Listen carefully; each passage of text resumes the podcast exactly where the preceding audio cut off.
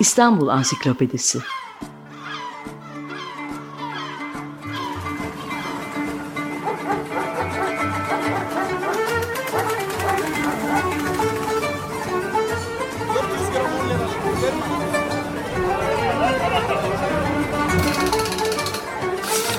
İnsanlar, olaylar, mekanlar, gelenekler ve ihtiyaçlar üzerinden şehrin tarihinden sayfalar.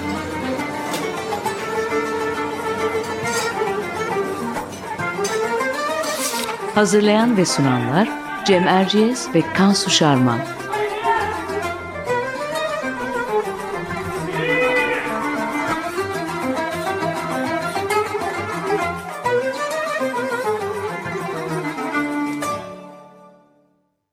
Merhabalar ben Cem Erciyes. Açık Radyo'da bu haftadan itibaren Kansu Şarman'la birlikte İstanbul Ansiklopedisi adlı yeni bir programa başlıyoruz. Kansu'da ben de Açık Radyo mikrofonlarında daha önce de sizlerle buluşmuştuk.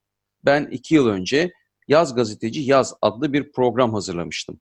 Medya ve kitap üstüne. Kansu'da 3 yıl önce Jules Verne'in Türkçedeki serüvenini aktardığı Balonla 25 Hafta programını ve 2019'da da geçen yılda Açık Dergi'nin içinde Anadolu Halk Takvimi programını yapmıştı. Peki bu kez ikimiz birlikte nasıl bir program yapacağız? İstanbul Ansiklopedisi bir kent kütüğü aslında. İstanbul odaklı bir tarih ve kültür programı olacak. İsminden de anlaşıldığı gibi her hafta İstanbul'un siyasi, toplumsal, kültürel geçmişinde yer almış kişi veya mekanların, bunlara ilişkin obje veya kitapların, mimari eserlerin, ilginç hikayelerini konu edineceğiz. Misal İstanbul'un ilk fotoğrafçıları, Büyükada Yetimhanesi, Galata Surları programın konuları arasında yer alacak. Bunları Kansu ile kendi aramızda konuşmayı düşünmüyoruz tabii. Her hafta işleyeceğimiz konunun uzmanı mikrofonumuza konuk olacak ve konumuzun ayrıntılarını, sorulum, sorularımızın yanıtlarını ondan alacağız.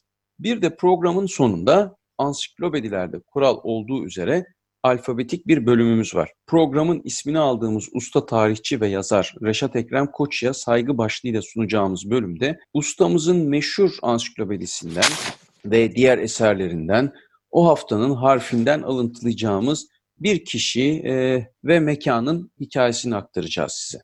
Evet şimdi e, ben biraz sözü alayım. Şimdi ilk programımızın konusuna geçebiliriz aslında bu güzel girişten sonra. Reşat Ekrem Koçu'dan bahsetmiştik ilk İstanbul Ansiklopedisi'nin yazarı, yayıncısı, dağıtıcısı hatta her şeyi. Aslında bu ansiklopediden sonra Reşat Ekrem Koç'un ansiklopedisinden sonra Tarih Vakfı ve Kültür Bakanlığı'nın ve 10 yıl önce de NTV yayınlarının birer İstanbul Ansiklopedisi yayınlanmıştı tabii. Ancak Reşat Ekrem Koç'un ansiklopedisi her zaman özel yerini korumayı başardı. Ve Reşat Ekrem Koç'u bu ansiklopedide toplumsal tarihle ilgilendi ve bu daha önce ondan önce de yapılmamış bir şey. Ondan sonra da pek yapılmadı. E, aslında yayını tamamlanamamış bir yayından e, ansiklopediden bahsediyoruz. Ne yazık ki G harfine kadar gelmiş son başlık Gökçınar maddesi. Reşat Ekrem Koçu her ne kadar tamamının hazırlığını bitirdiyse de ekonomik koşullar kendisine bu ansiklopediyi tamamlama fırsatı vermemiş. Tabii Reşat Ekrem Koçu'nun çalışmaları sadece İstanbul Ansiklopedisi ile sınırlı değil.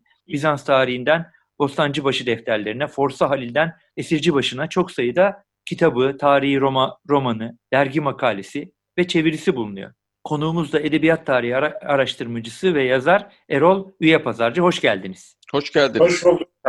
Hoş bulduk efendim. Erol Bey siz Reşat Ekrem Koçu üzerine uzun yıllar çalıştınız, makaleler yazdınız. Ee, bunları konuşacağız ama şöyle başlayalım ilk programda diyorum. Siz aslında onun öğrencisi de olmuşsunuz. Evet efendim. Pertevniyal Lisesi'nde. Anlatayım ee, efendim. Onu onunla başlayalım mı? Onunla başlayalım. Efendim ben 1954 yılında Pertevniyal Lisesi birinci sınıfında Reşat Ekrem Koç'u bizim tarih hocamız olarak Vefa Lisesi'nden naklen bize geldi. Fakat ben Reşat Ekrem Koç'u daha önceden tanıyordum. Tarihe çok meraklıydım. Resimli Tarih Mecmuası diye Servet İskit'in çıkardığı bir mecmuada devamlı makalelerini okurdum Reşat Ekrem Koçu'nun. Ve Koçu bize geldiği zaman çok heyecanlandım Reşat Ekrem Koçu'yu görünce ve o zamanki çocuk halimle onun gözüne girmek için e, çaba harcamaya başladım. Ve bu fırsatı da bir derste buldum. O zaman bize eski çağ tarihini anlatıyor. Lise bir müfredatı öyleydi ve Babil'i anlattı. Babil'i anlatırken Babil'in meşhur asma bahçelerinden bahsetti. Biliyorsunuz Babil e, kralı Nabukadnezar karısı Semiramis için vatan hasreti çekmesin diye şahane asma bahçeleri yaptırmıştır. Evet. Ondan bahsetti ve bahsettikten sonra asma bahçeleri bir koleksiyonun parçasıdır. İçinizde bunu bilen var mı dedi. Hemen elimi kaldırdım. Söyle bakalım dedi bana. Efendim dedim bu eskilerin tabiriyle acayip bir sefayı alem. Yeni söylen işte dünyanın yedi harikasından biridir dedi. Çok hoşlandı. Öbürlerini biliyor musun dedi. Hepsini saydım ben. E, iki tanesi Türkiye'dedir dedim vesaire ve büyük bir zevkle bildiğim her şeyi anlattım. Mesela Artemis Tapınağı'nı Herosias diye bir adamı yaktığından bahsettim tarihe geçin diye.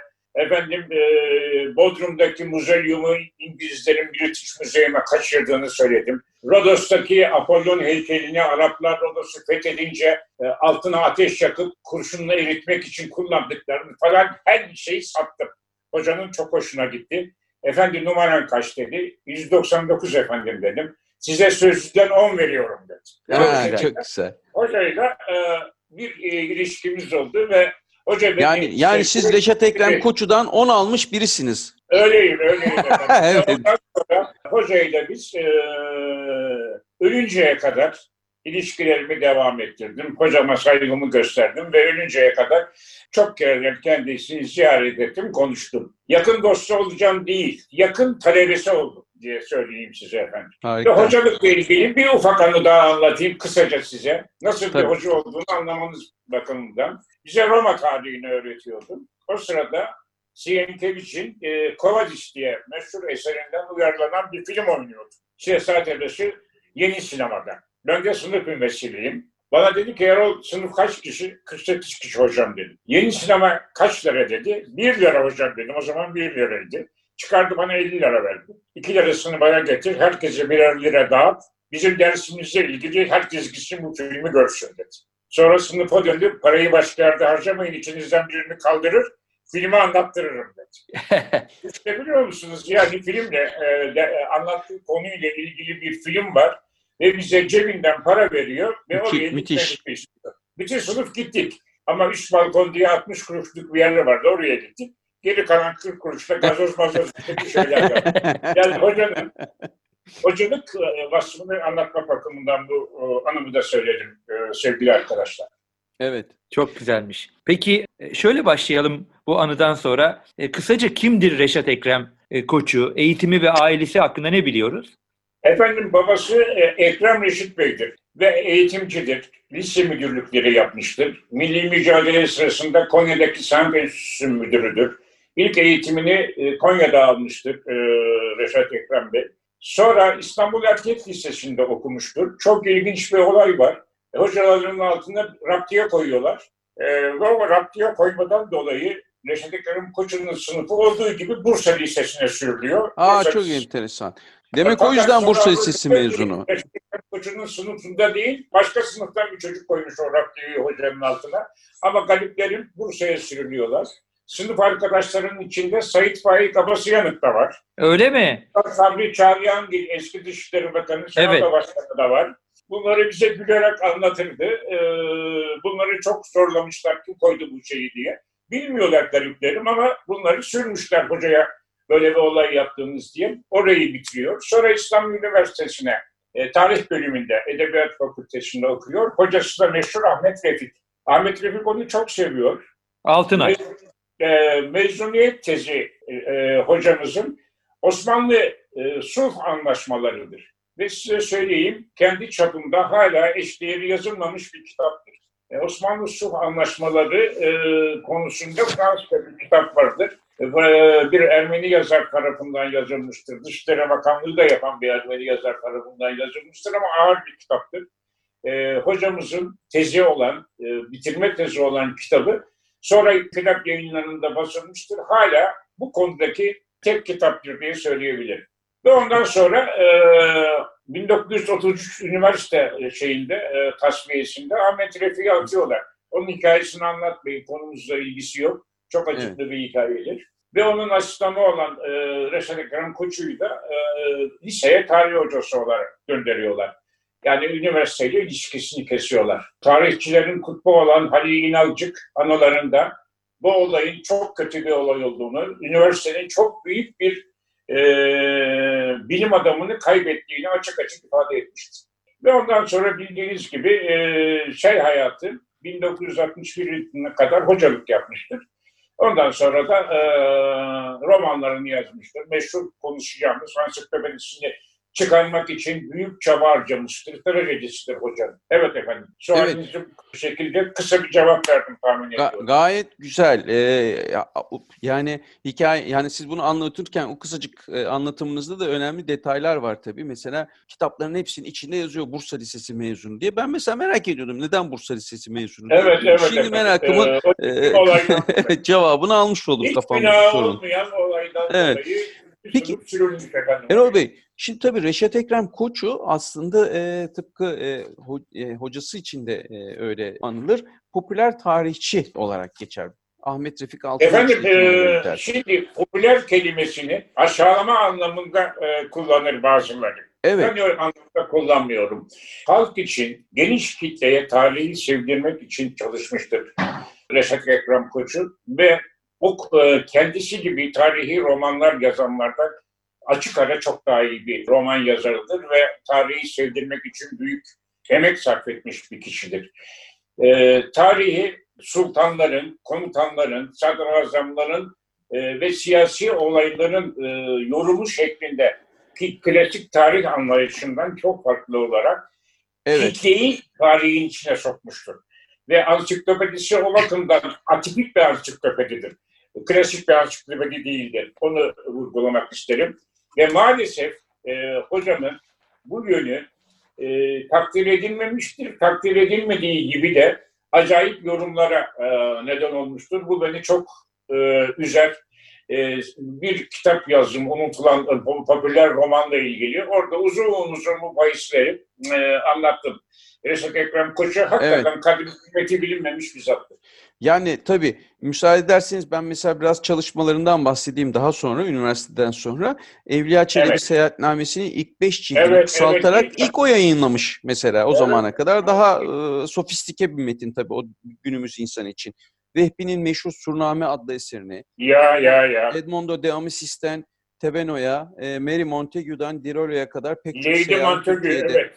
bahseden seyahatnamelerini yayınlamış. 30'lu yılların yıllardan başlayarak Selçuk İmparatorluğu, Sümer Türkleri, Hatice Sultan ve ressam Mering, Osmanlı Mering çok güzel bir evet. eserdir. Evet. Osmanlı muahedeleri ve kapitülasyonları, eski İstanbul'da evet o demin sözünü ettiniz. Sonra da işte bu işte sıradan insanları İstanbul'un eğlenceli hikayelerini, garip hikayelerini anlattığı eski İstanbul'da meyhaneler ve meyhane köçekleri, tarihimizde evet. garip vakalar, Osmanlı tarihinin panoraması. Tarihimizdeki garip vakalar. Evet, Topkapı Sarayı, Forsa Halil, o, o, Mustafa, pek çok biyografileri var. Yani evet. e, işte benim de e, yayın direktörü olarak çalıştığım Doğan Kitap'ta biz yayınlıyoruz e, Reşat Ekrem Koçu'nun kitabı. Biliyorum, biliyorum evet. ve müteşekkirim size hocam. E, sağ olun. Biz biz müteşekkiriz kendisine. Büyük bir zevkle. Kuşan ve güçlenme ansiklopedisini yani nevi şahsına mahsus kitapları. Çok Hakikaten, eşsiz bir şey. Tabii yani... Hiç kimse bunu düşünmemiştir. Düşünün. İnanılmaz özgürlükte bir eserdir. Efendim bir, yani bir iki cümle bir şey söyleyip sonra size bir soru sormak istiyorum. Ee, yani e, tabii bu kitapları biz yayınladık ama aslında e, başında Kansu'nun da söylediği gibi hani sonsuz miktarda bir üretimi var Reşat Ekrem'in. E, evet. Bütün o dergileri, gazeteleri karıştırdıkça habire e, sayısız tefrikalar, yazılar çıkıyor. Yani Çıkıyor, çok, evet. çok daha şu anda mevcut olan kitapların belki 2-3 katı kadar İstanbul Ansiklopedisi'nden bağımsız var, var, kitabı var, çıkabilir. Benim sormak istediğim şu. Reşat Ekrem Koçuk kaynakları neydi? Bütün bu kitaplarını doldurduğu bilgiyi, içine aktardığı bilgiyi nereden topluyordu Reşat Ekrem? Çalışma sistematiği evet, neydi? E, hoca bir kere e, Osmanlı tarihine çok iyi vakıftı. Yani Vakanemiş tarihleri vesaire. Yani Osmanlı tarihini öğrenmek için e, Ahmet Refik gibi bir zatın da yardımcısı olduğu için Osmanlı tarihi bilgisi zaten e, çok mükemmeldi e, ve şeydi. Fakat buna ilaveten e, hoca e, pek çok kaynaktan yararlandı. Bu kaynaklar e, başkalarının hiçbir zaman düşünmediği kaynaklardı. Mesela Üsküdarlı Razi diye bir halk şairi vardı. Onun e, evrakını bulmuştu Hı hı. Onun e, özgeçmişinle ilgili yazdıklarını bulmuştu. Artçı e, başının defteri diye çok orijinal bir şey.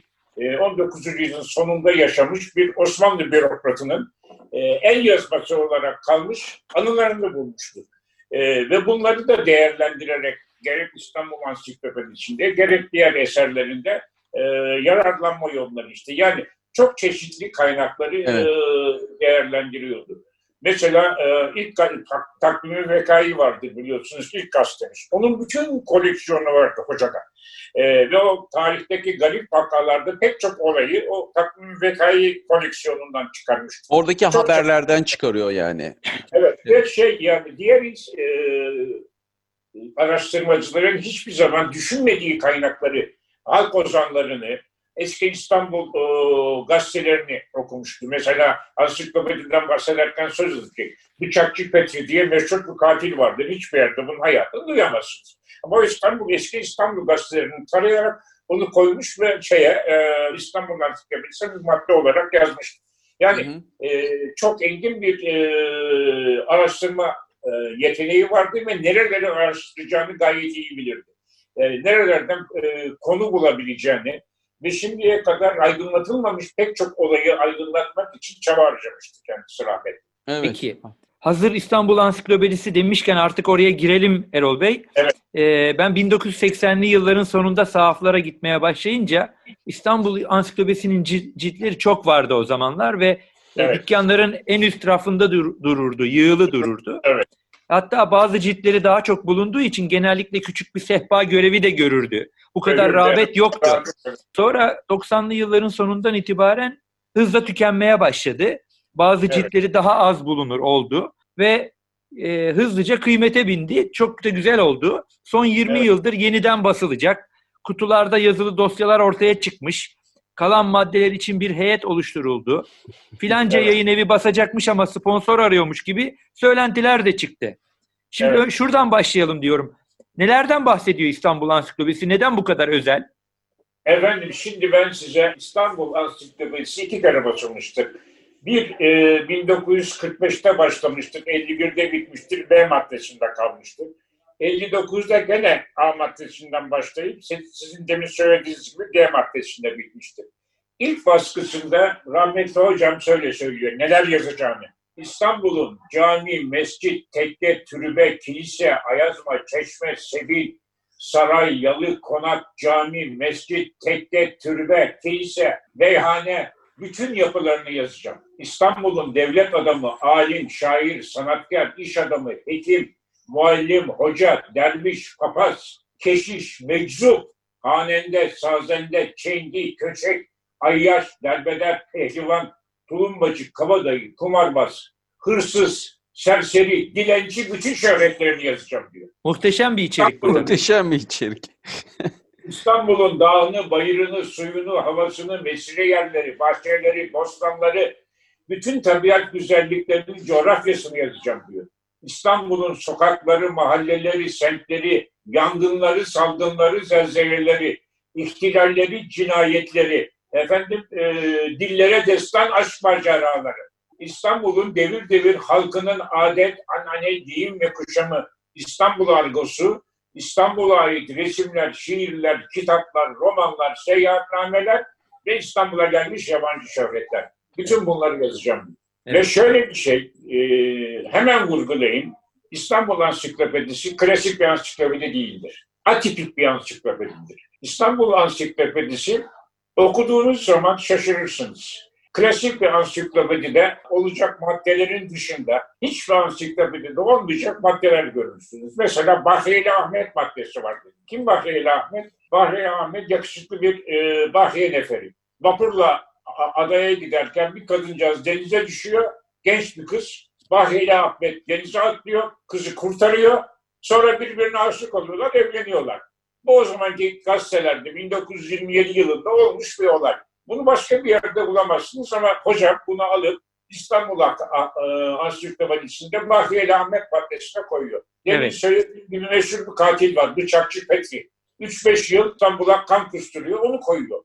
Yani e, başka bir ansiklopedide bunlar ansiklopediye girer mi? Ağır başlı bir ansiklopediye ne alakası var? Bahriye Ahmet'in yahut Bıçakçı Petri'nin diye düşünülebilir. Fakat hocamın kafasındaki İstanbul o, kavramında bunların girmesi lazımdı. Evet. Peki Erol abi. Ve e, e, matematik olarak bunları e, şey yapmıştır. Yani özgünlüğü, hususiyeti hiç ansiklopedide olmayacak kişilerin de ansiklopediye girmesidir. Peki kısaca neden tamamlanamadığını da alalım mı sizden? Efendim bu e, şey tamamlamaması nedeni tamamen maddi e, meselelerdir. 1959'da ismini vermek istemediğim e, e, Babali'nin büyük bir kırtasiye dükkanı sahibi olan zatla beraber çıkarmaya başlamışlardı. Ve e, süreli olarak her 15 günde bir fasikül çıkmaya başlamıştır. Fakat 5 sene sonra ortak olan zat e, beklediği karı almadığı için e, ortaklıktan ayrılmıştı. Ve çok acı bir şeydir. Kendisinden kalan nüshaları dükkanında yer işgal ediyor diye kesin ayakçılara satmıştır. Ve hocam bundan sonra kendi çıkarmaya çalışmıştır. Ve babasından kalan köşkü satarak, bu acı bir hikayedir, e, kiralık bir apartmana taşınmış. Onun parasıyla ansiklopediyi çıkarmaya çalışmıştır. Ve sizin dediğiniz gibi D harfine kadar kalmış ve ondan sonra da hocamın maddi e, gücü tükendiği için e, ansiklopedi yarıda kalmıştır. Ama şimdi e, şeysi anlaşıldı, ansiklopedinin e, kıymeti anlaşıldı. E, şimdi geçen gün e, tanımlı saat Nevzat İşli ile konuşuyordum. En pahalı e, Latin harfli kitap hangisi dedim. İstanbul Ansiklopedisi dedi. Tam bulunursa 10 bin liradan aşağı satılmaz diye söyledi bana. Ama e, dediğim gibi e, Bade Harabül Basra eskilerin dediği gibi Basra Harab olduktan sonra geçmiş oldu. Şunu söyleyeyim ben ansiklopedinin niteliği açısından. Meşhur bir Alman Türkolog vardır, Schneider. Schneider çok önemli bir Türkologtur. Topkapı Sarayı'ndaki 3. Ahmet Kütüphanesi'nin e, bibliografyasını falan yapmış bir zattır. O şöyle diyor şey için. Eser geniş okuyucu kitlesine hitap eden bir yayın olduğu için bazı makaleler sohbet havasında yazılmışsa da başka yerlerde e, bulunması zor hatta imkansız bilgiler olduğundan bilim alemi için bu eserden çok faydalanacaktır ve eşsiz bir yapıttır. Bu bir e, Türkolog Alman söylüyor. Ama Evet. dediğim gibi e, rahmetli hocam İstanbul'un kapısı olacak bu. E, İstanbul Ansiklopedisi derdi. İstanbul'u de, demin de söylediğim gibi e, yalnız e, komutanları, padişahları, şairleri, devlet adamlarıyla değil, bütün halkıyla tanıtmayı amaçlayan e, bir yapıttı. Ve maalesef dediğimiz gibi D kaldı. Yalnız hocam son harfi Z harfine kadar bütün maddeleri e, tasnif etmişti. Ve her madde içinde bilgiler toplamıştı. E, acıklı bir olay anlatayım. Son günlerindeydi. Erol dedim kutular içinde bütün bilgiler duruyor. Karşısında ufak bir meydan vardı evinin. Oraya e, koyacağım bütün bu kutuların üzerine gaz dokup yakacağım dedi. Yapamazsınız hocam falan diye teselli etmeye çalıştık. Sonra bu evlatlığına kaldı e, ve bulundu bunlar. Tetkik edildi. Dediğim gibi şimdi 11 cilttir e, kalan şey. 2-3 cilt çıkabilir. Yani Evet. bir sponsor bulunup da e, İstanbul Ansiklopedisi yeniden basılırsa 2-3 cilt çıkacak e, ilave e, malzeme var. Ama Tamam. daha fazla değil. Peki. Çok teşekkür ediyoruz Erol Üye Pazarcı size. Programımızın Çok süresini tamamlamak üzereyiz. E, küçük Evet. bir katkı da ben yapayım. Bir Jules Verne meraklısı olarak. E, Reşat Evet. Ekrem Koçu'nun bir de Jules Verne'den uyarladığı Çocuklar Cumhuriyeti diye bir kitabı var. Var E, tabii bir- var. O çocuklarla ilgili bir, e, 20'ye yakın kitap vardır. Evet. E, evet. Ama-. Ama bu kitap Jules Verne'den çeviri değil de nakleden gibi birazcık da uyarlama e, özelliği taşıyor ve Yani bütün eseri öyle yapmıştır. E, özellikle çocuklara tanıtabilmek bakımından. Dediğiniz Evet. doğru. iki sene mektep tatilinin 1900 1970'li yıllara uyarlanmış halini yapmış. Velhasıl Reşat Ekrem Koçu'yla ilgili e, Erol Üye Pazarcı'yla yaptığımız sohbeti burada yavaş yavaş tamamlıyoruz. Size söylediğim gibi programın bu bölümünde alfabetik olarak gideceğimiz İstanbul Ansiklopedisi maddemiz de var. E, Evet. İlk program ve tabii A harfinden başlıyoruz. Seçtiğimiz madde Afyon Tiryakiliği ve Yasağı. Buradaki ansiklopedi maddesinden aktaracağım size. Afyon Tiryakiliği ve Yasağı hakkında şunları yazmış Reşat Ekrem Koçu. Sarhoş edici içkiler şeriatça haram olduğundan keyif ehli ulema arasında insani uyku halinde türlü hayal dünyalarında dolaştıran afyon tiryakiliği yerleşip yayılmıştı. Hele 17. asır başlarından tanzimata geçen devir içinde bilhassa İstanbul'da afyon kullanmayan ilmiye mensubunu parmakla gösterilirdi desek yeridir. Evet. Divanı Humayun toplantısında dalga geçen kadı asker yani kazasker efendiler bile görülmüştür. Ramazanlarda afyon tiryakileri ne kadar bir miktar afyon ile keyfe geliyorlarsa onu sahurda razakı ya da razaki bunu tam olarak bilmiyorum üzümlerinden e, içine koyup yutarlardı. Geceleyin mideye inen bu ka- kalın kabuklu üzümler ancak öğleye doğru hazmolur. Afyon da o zaman tesirini göstererek efendi konak veya yalısında tatlı hayal alemlerine dalardı. En namlı afyoncular da ulema yatağı olan Süleymaniye çarşısında toplanmışlardı ki bu çarşı da Tiryakiler Çarşısı adını aldı.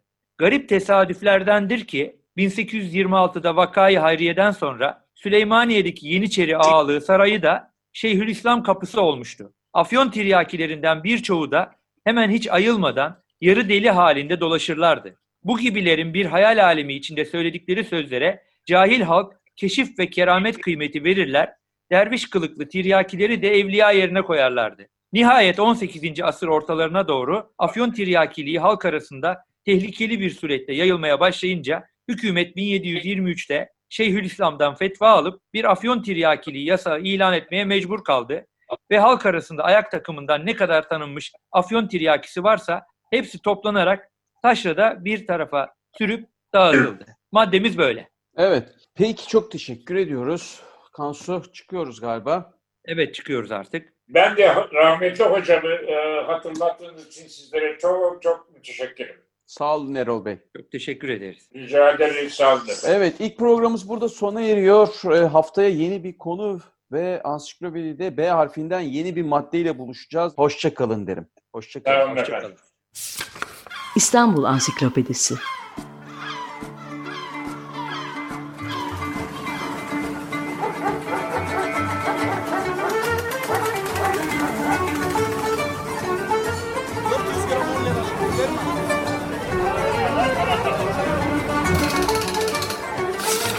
İnsanlar, olaylar, mekanlar, gelenekler ve ihtiyaçlar üzerinden şehrin tarihinden sayfalar.